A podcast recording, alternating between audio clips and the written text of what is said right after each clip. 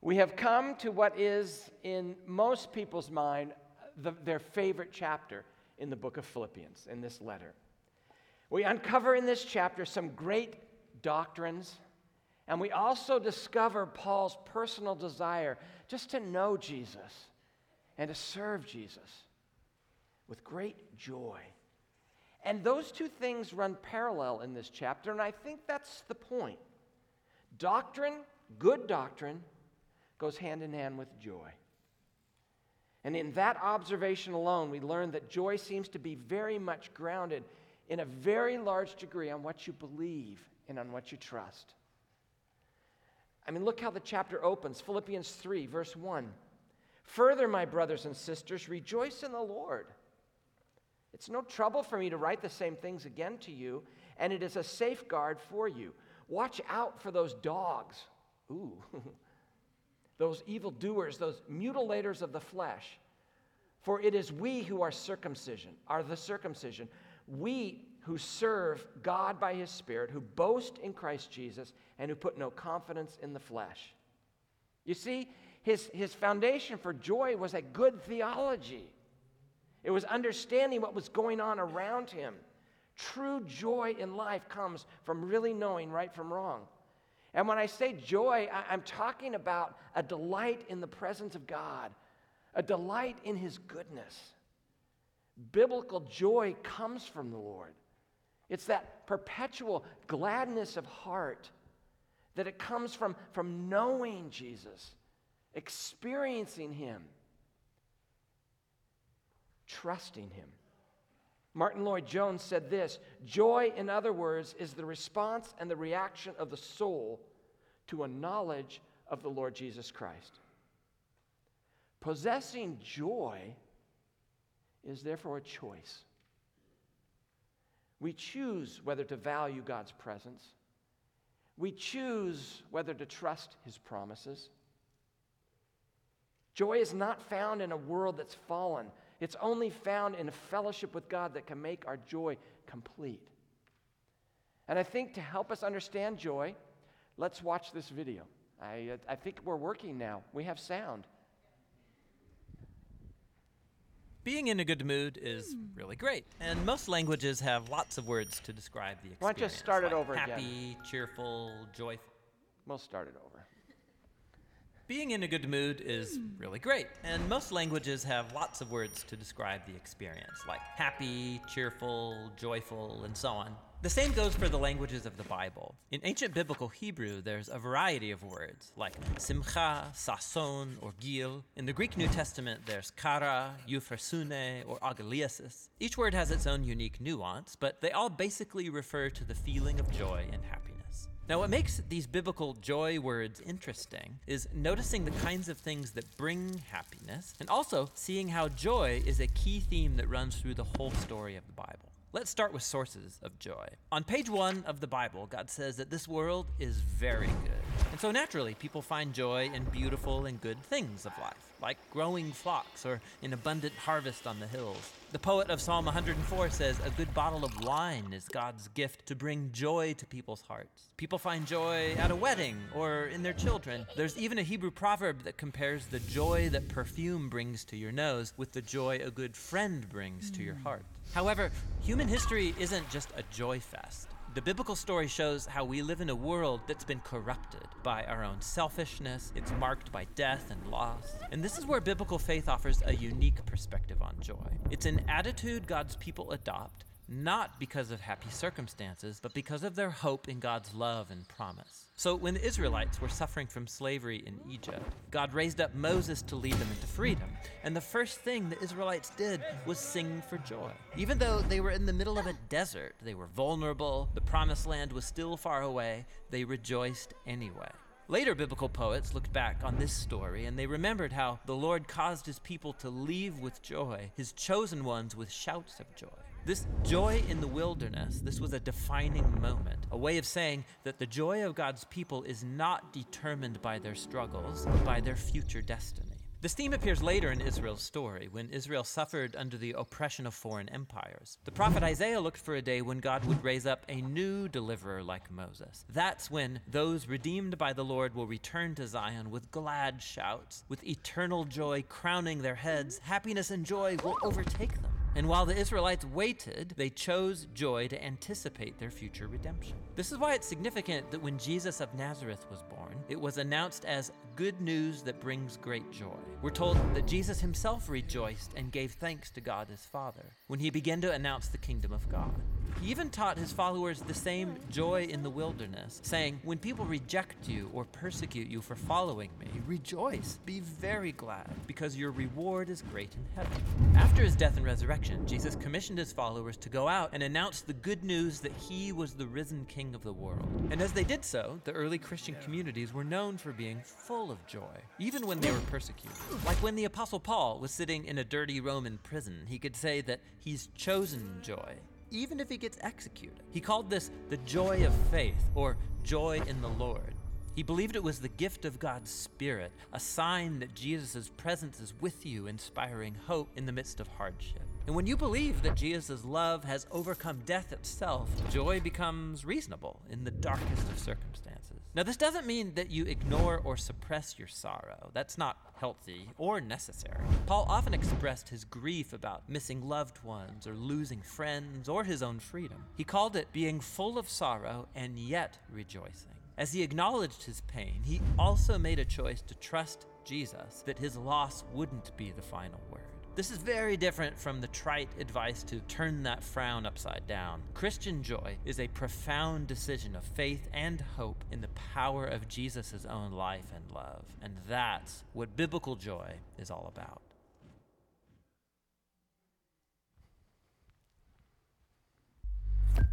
A background for us as we talk about joy this morning and, and see that joy is, is more than just a happy feeling but it can be a lasting emotion that comes from our choice to trust that God will fulfill his promises. And that trust changes the way we think. And so, our text, the first 11 verses of, the chap- of chapter 3 in Philippians, it's about joy, but the, but the roots of that joy are probably really found in the most shocking verse of these 11. The most shocking part of our passage is, I think, is verse 8. I'm struck by one word that Paul uses there in verse 8. He says, What is more? I consider everything a loss because of the surpassing worth of knowing Christ Jesus my Lord, for whose sake I have lost all things. I consider them garbage that I may gain Christ. Garbage. If you look that word up in a Greek dictionary, it means to, to, to it, it, refers to anything useless or undesirable. It, it's material that you would throw away. Usually it, it's like chick, uh, kitchen scraps. It's like garbage, manure. It can mean human waste, and a lot of preachers like to really go to that human waste thing, but I don't think you have to take it that far. I don't think Paul is saying that we must completely renounce everything or consider everything in our lives to be poop. Rubbish?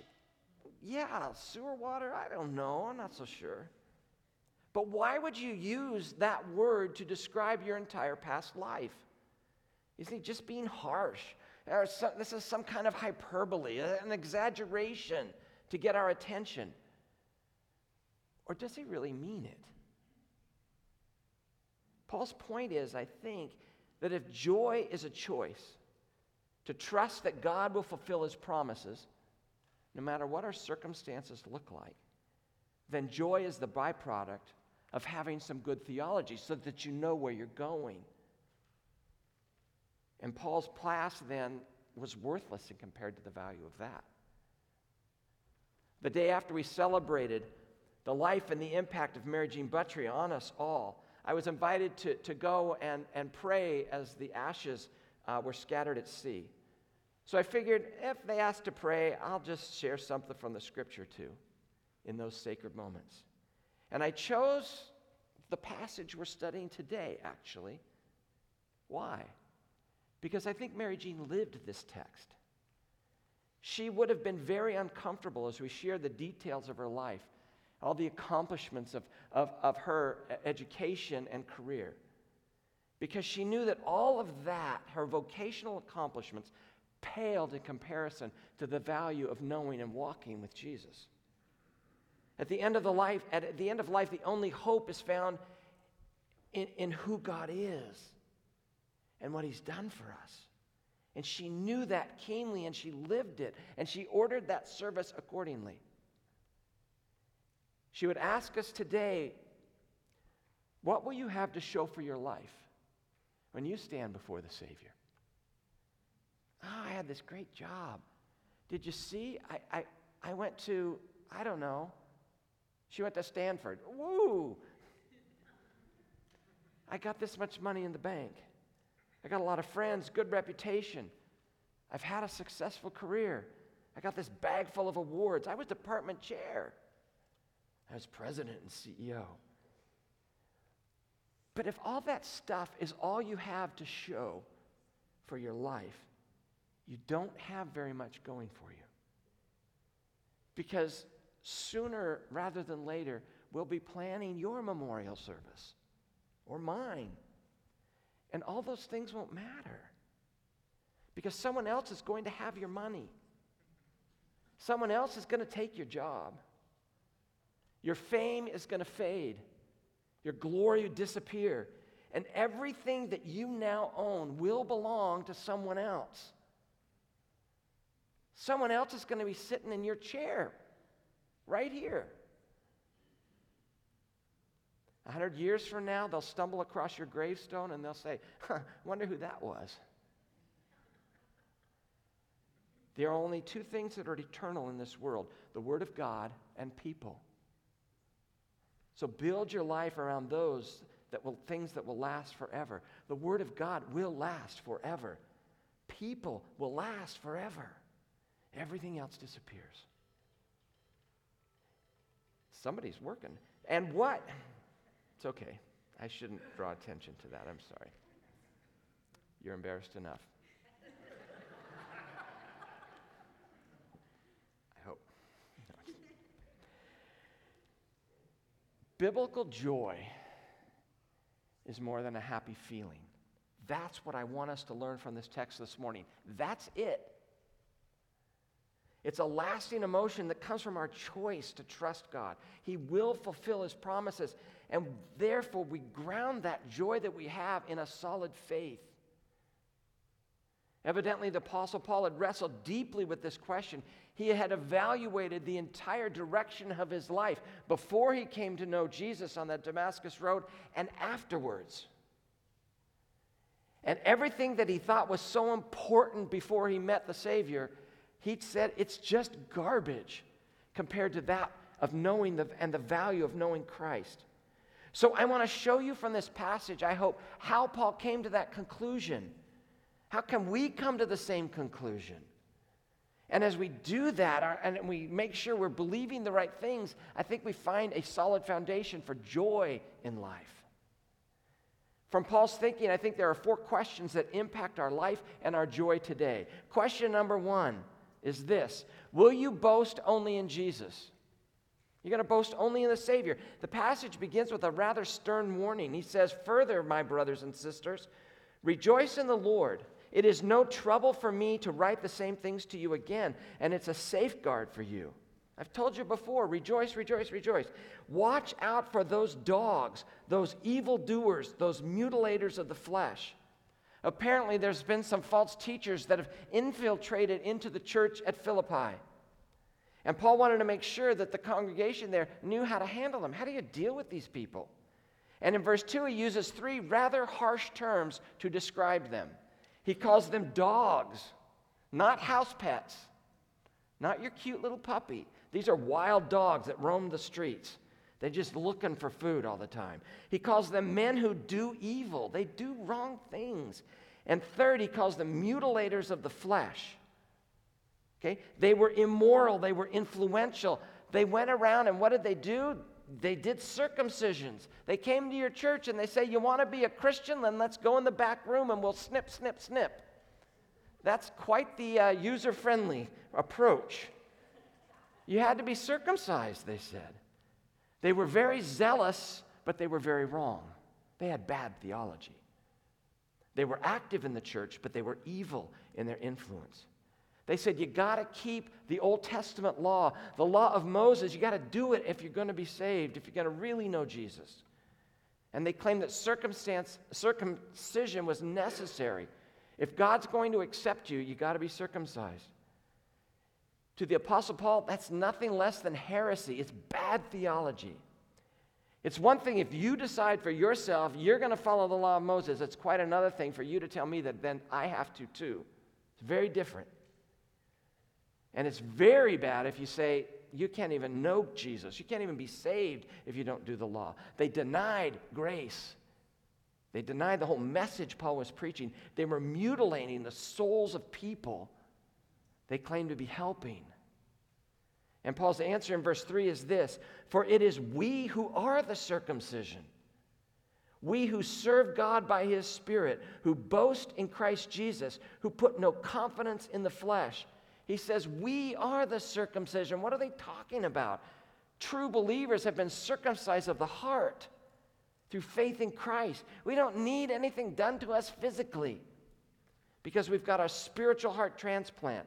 And so we worship then in the Spirit and we give glory to Jesus Christ. We put no confidence in the flesh. I'm going to boast into, in Jesus and Him alone. Religion without Jesus is very dangerous. And many people today are boasting about their religion to get them to heaven. They believe because they were baptized they were baptized maybe as an infant or as a child or a teenager. That's it. I'm, I'm, I'm, I'm secure. I'm ready to go. They boast in religion, but that kind of religion will send you to hell. You can say your prayers five times a day. That's wonderful. You can be baptized. You can go to the Lord's Supper. You can sing in the choir. You can do whatever you want to do. But if you don't know Jesus, it doesn't do you any good. In what do you boast? What are you resting on? It has to be Him and the Savior alone. You can't have a Christ plus faith. They were trusting in Christ plus baptism or Christ plus membership or Christ plus whatever. They loved to sing that old gospel song. Jesus paid almost all of it. Not all of it, because I got to do something. Don't trust in religion, it cannot save you. Don't trust in your parents' religion, it can't save you. Don't trust in your baptism, it can't save you. Don't trust in just church attendance, it can't save you. Religion is good, but, and, and so is baptism and church membership and all of those things. But where's your boast?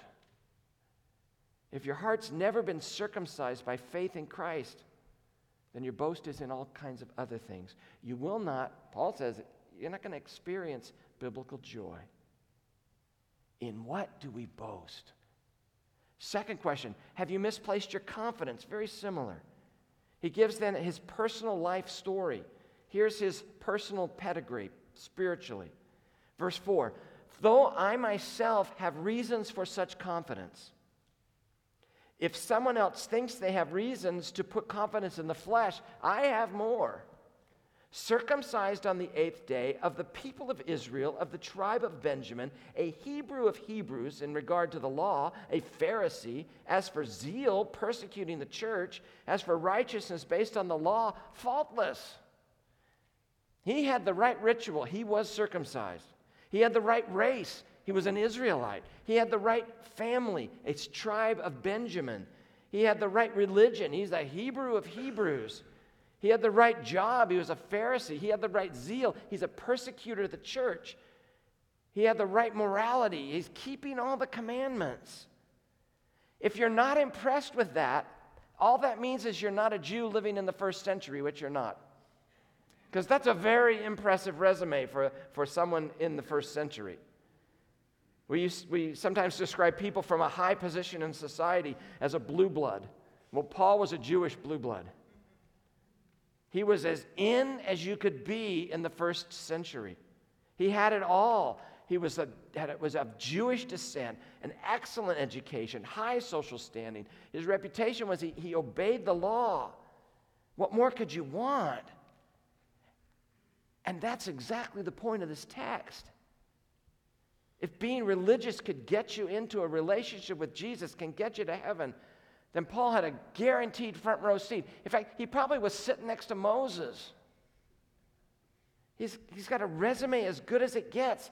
He's a number one draft pick, any league, any sport. And the point is, most people in the world, they stop right there and they don't go any further. They don't think about it. Their confidence is in what they've done. And, and well, yeah, my, my resume isn't quite as good as the Apostle Paul's. But you know, it's not that bad. I'm, I'm sure it's good enough to squeak in at the end. I go to church every once in a while. I try to be good. I haven't killed anybody lately. I try to keep others and help them in need. And I belong to the, you know, just do the best you can religion. Because as long as I do the best I can, God's going to smile, shake his head at the end. Oh, come on in. It's okay. And all along the way, they don't have joy because they've placed their confidence in, in things that don't matter. Are you trusting in something that leaves out the Savior? Which brings us to the third section of this passage, the third question. Number three, what are your priorities in life?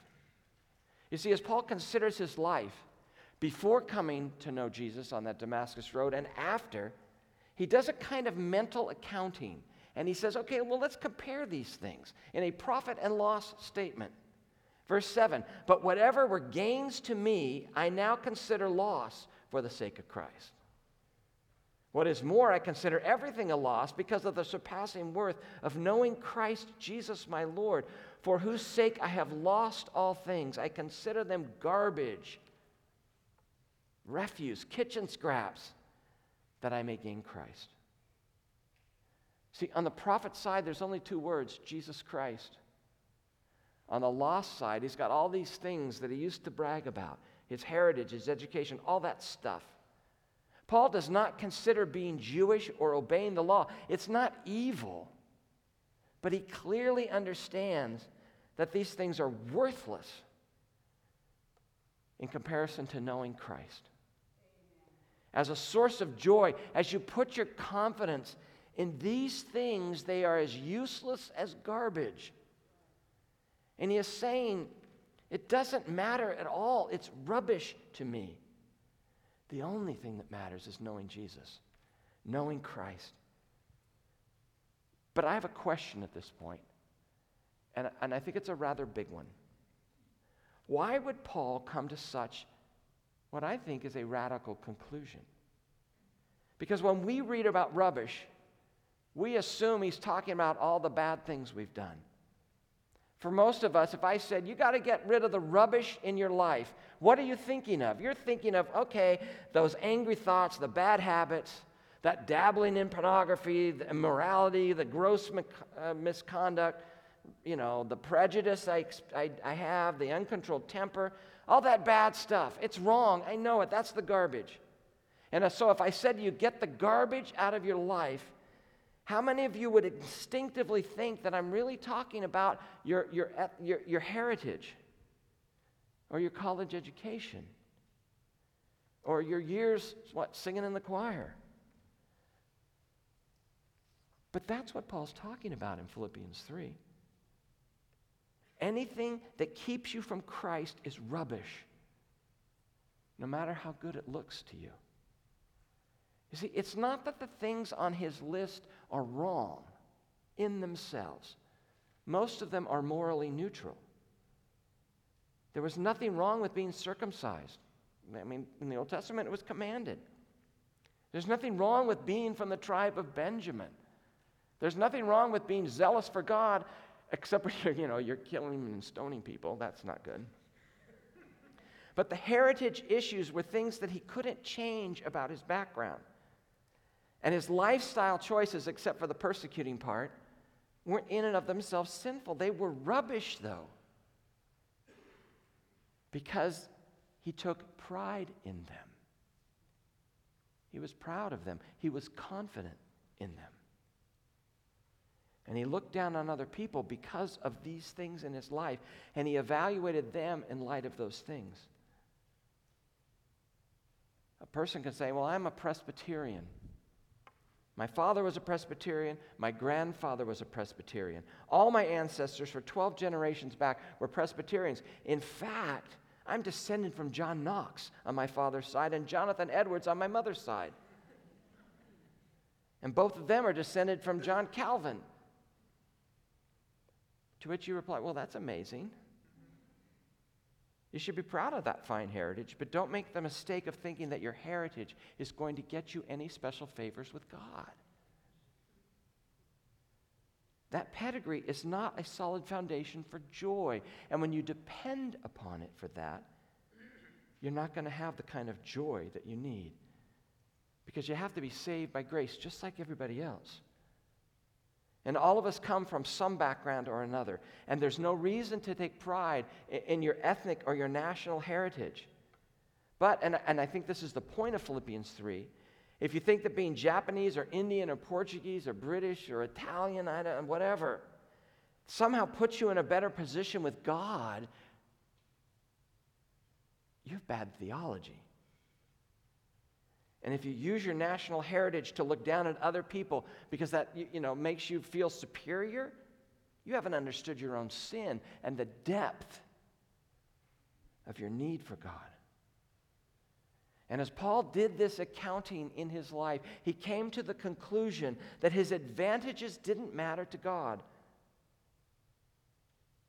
And actually, they kind of kept him from really seeking and understanding the grace of God until he learned to count them as chicken scraps, rubbish compared to the joy of knowing Jesus. See, the danger we face is very subtle, but it's very terrible, and it's in our hearts. Because we find ourselves feeling we deserve some status and respect because of the, the stuff we've done, the hard work we've done in life. And in that, there is no joy. Question four, last three verses. Will you refocus your goals? Will you refocus your ambitions in life? Christ is my salvation, but He's also my goal and my ambition because I press on to win the prize He has for His obedient servants. Verse 9 And be found in Him, not having a righteousness of my own that comes from the law, but that which is through faith in Christ the righteousness that comes from God on the basis of faith. And I want to know Christ. Yes, to know the power of his resurrection and participation in his sufferings, becoming like him in his death, and so somehow attaining to the resurrection of the dead. If we're going to understand how radical Paul's perspective is. He says, Well, look what I have received from my relationship to Christ. Verse 9, full justification. I've got a righteousness that doesn't belong to me. That's amazing. Verse 10, I've got this continual sanctification. I'm growing. I'm being more and more separated from my, my sin, and I'm getting closer to Christ. And then verse 11, I, I also got this future glory. I'm heading to this resurrection from the dead. Verse 8 introduced this whole idea of gaining more of Christ, and it's here in this text that Paul further explains it and develops it. Knowing Christ in this text, I think, can mean being simply redeemed and in the family of God. But I think it can also refer to this deep, rich, joyful, personal nearness with Jesus. In these few well chosen words, Paul expresses a great deal about what it is to rejoice in the Lord. His desire is to know Christ, and he longs to more deeply experience the power of the resurrection. It's exactly what he had prayed for the Ephesian believers back in Ephesians 1. I pray that the eyes of your heart may be enlightened in order that you may know the hope to which he has called you, the riches of his glorious inheritance in his holy people, and his incomparably great power for us who believe. That power is the same mighty strength he exerted when he raised Christ from the dead and seated him at his right hand in the heavenly realms. That's what he wants them to do. He wants them to know those things and those truths and that theology. And so back in Philippians, he says, well, I want you to do two things to know Christ and to know the power of his resurrection. We love those things, right? Those are two things we could have spent a week or two on, and maybe we should have. But we don't like the next two things that he mentions so much, do we? You should know that, he says. And then he says, and we should know that, and his participation in his sufferings and becoming like him in his death. You want to be like Jesus? You want to imitate the Savior's full obedience and his full humility? Philippians 2 5 through 11. It has to include suffering. Hudson Taylor once said, Do we know how much fellowship with him? Do we know much of fellowship with him in this? There are not two Christs. There's not an easygoing Christ for easygoing Christians and a suffering, toiling Christ for the exceptional believer. There's only one. Are we willing to abide in him and so bear fruit? We don't toil and suffer to earn our salvation. But people who are intent and will do anything they can to avoid pain and trouble are following a path that Jesus never walked. This letter is written to encourage the church to partner together with Paul in the gospel. And that partnership is built on this relationship that they each have with Jesus. And Jesus is the one who saves. And his cross models for us how to live. If we're going to share in gospel ministry, we imitate Paul as he imitates Christ. And then, if we're going to do that, then Paul suffered because Christ suffered, so we suffer. And he says, so somehow attaining to the resurrection from the dead. Now, some people, that's a kind of a strange verse, is it not? Does he seem to be expressing doubt? If somehow maybe I'm going to be there? I, I don't think so. We miss it in English. But we have here in, in uh, Philippians 3.11 a word that occurs only once in the New Testament. Only once. It's the word resurrection. And you're going, come on. Well, it's, it's the word resurrection, but on the front of it, he's put a participle, ek, or out of. And he says, I want to experience the out of resurrection. So, what does that mean? He clearly wants us to understand something, but he adds the word out in front of the noun resurrection. Now, to make a long story short, I think the solution for our theological issues here is found in the book of Hebrews, where we find the phrase by the Hebrew writer, better resurrection. And I think it's very similar to what Paul is talking about here. In, in, Hebrews, in Hebrews 13, actually, in the context of the, of the great faithfulness of Old Testament heroes, I think it's 11. I don't know what my notes say. I know what the, my notes say. Don't look it up because it says those words somewhere. It's either in 11 or 13. Women, it's 11. Women received back their dead, raised to life again. There were others who were tortured, refusing to be released so that they might gain what? An even better resurrection. A better resurrection? How do you get a better resurrection? Well, you get it according to the text through suffering. But what does that mean? Well, if you put that with Hebrew with, with Philippians 3, Paul wanted us to know what? To know and the participation in his sufferings, being conformed to his death in order to attain this out resurrection, he says, a better resurrection. The resurrection of those in, in Hebrews 11, they were tortured and refused to be released. It, how is their resurrection better? Well, it's better because they got, they got rewards for that. Jesus Philippians 2 5 through 11. He suffered, and what happens to him? he gets a really great resurrection because his, he is exalted above everything, that at the name of Jesus every knee shall bow. He received more than just a resurrection body, he attained his exaltation because of his humble obedience. And I think Paul, in the same way, he says, I'm going to participate in this greater, this out resurrection because I have celebrated and partnered with Jesus in his sufferings. It's all about rewards. Paul's attaining of this is parallel to, to the exaltation of Jesus. Both are contingent upon suffering, both are contingent upon humility, both are contingent upon obedience. So, what are your goals in life? Avoid all suffering, avoid all humility, avoid all obedience? No. That I may be found in him, verse 9 says. He wants us to live in such a way that when the end comes, we'll be found by God to be in Christ.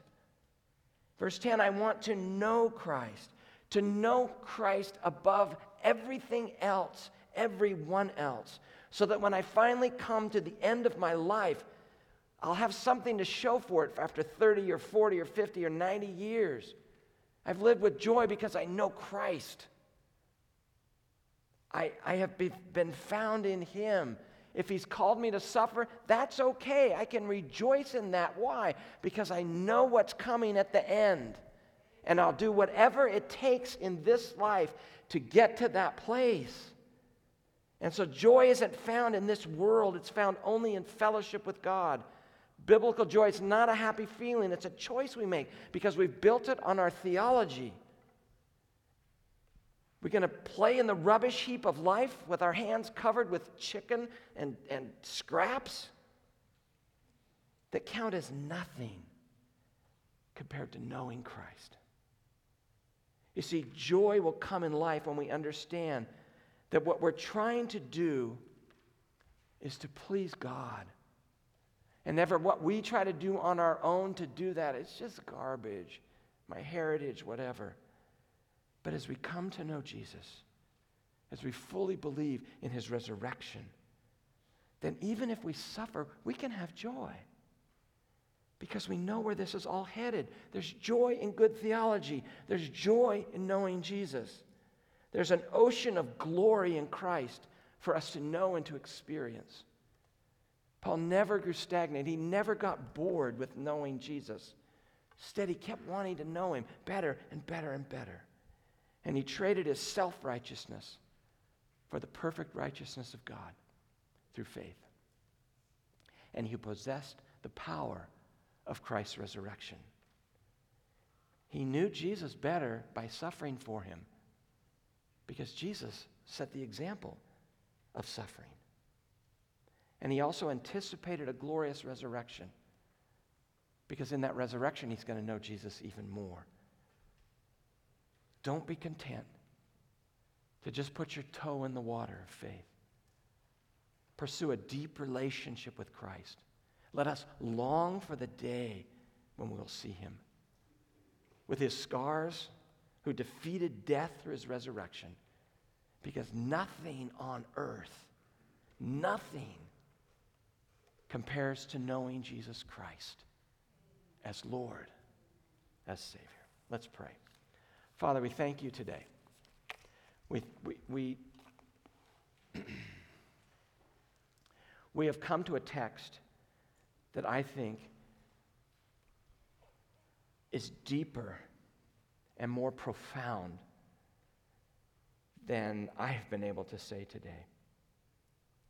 So I pray that this week you would use this text in our lives, we come back to it. That we would shape our lives and build true joy in our lives through what we believe and where we're headed. And that even if we suffer, we're going to suffer because of your will and your plan, and we're going to rejoice that we get a taste of what you went through. So let us keep our eyes firmly on the resurrection and on the hope that we have in your exaltation that we'll join you someday. In Jesus' name, amen.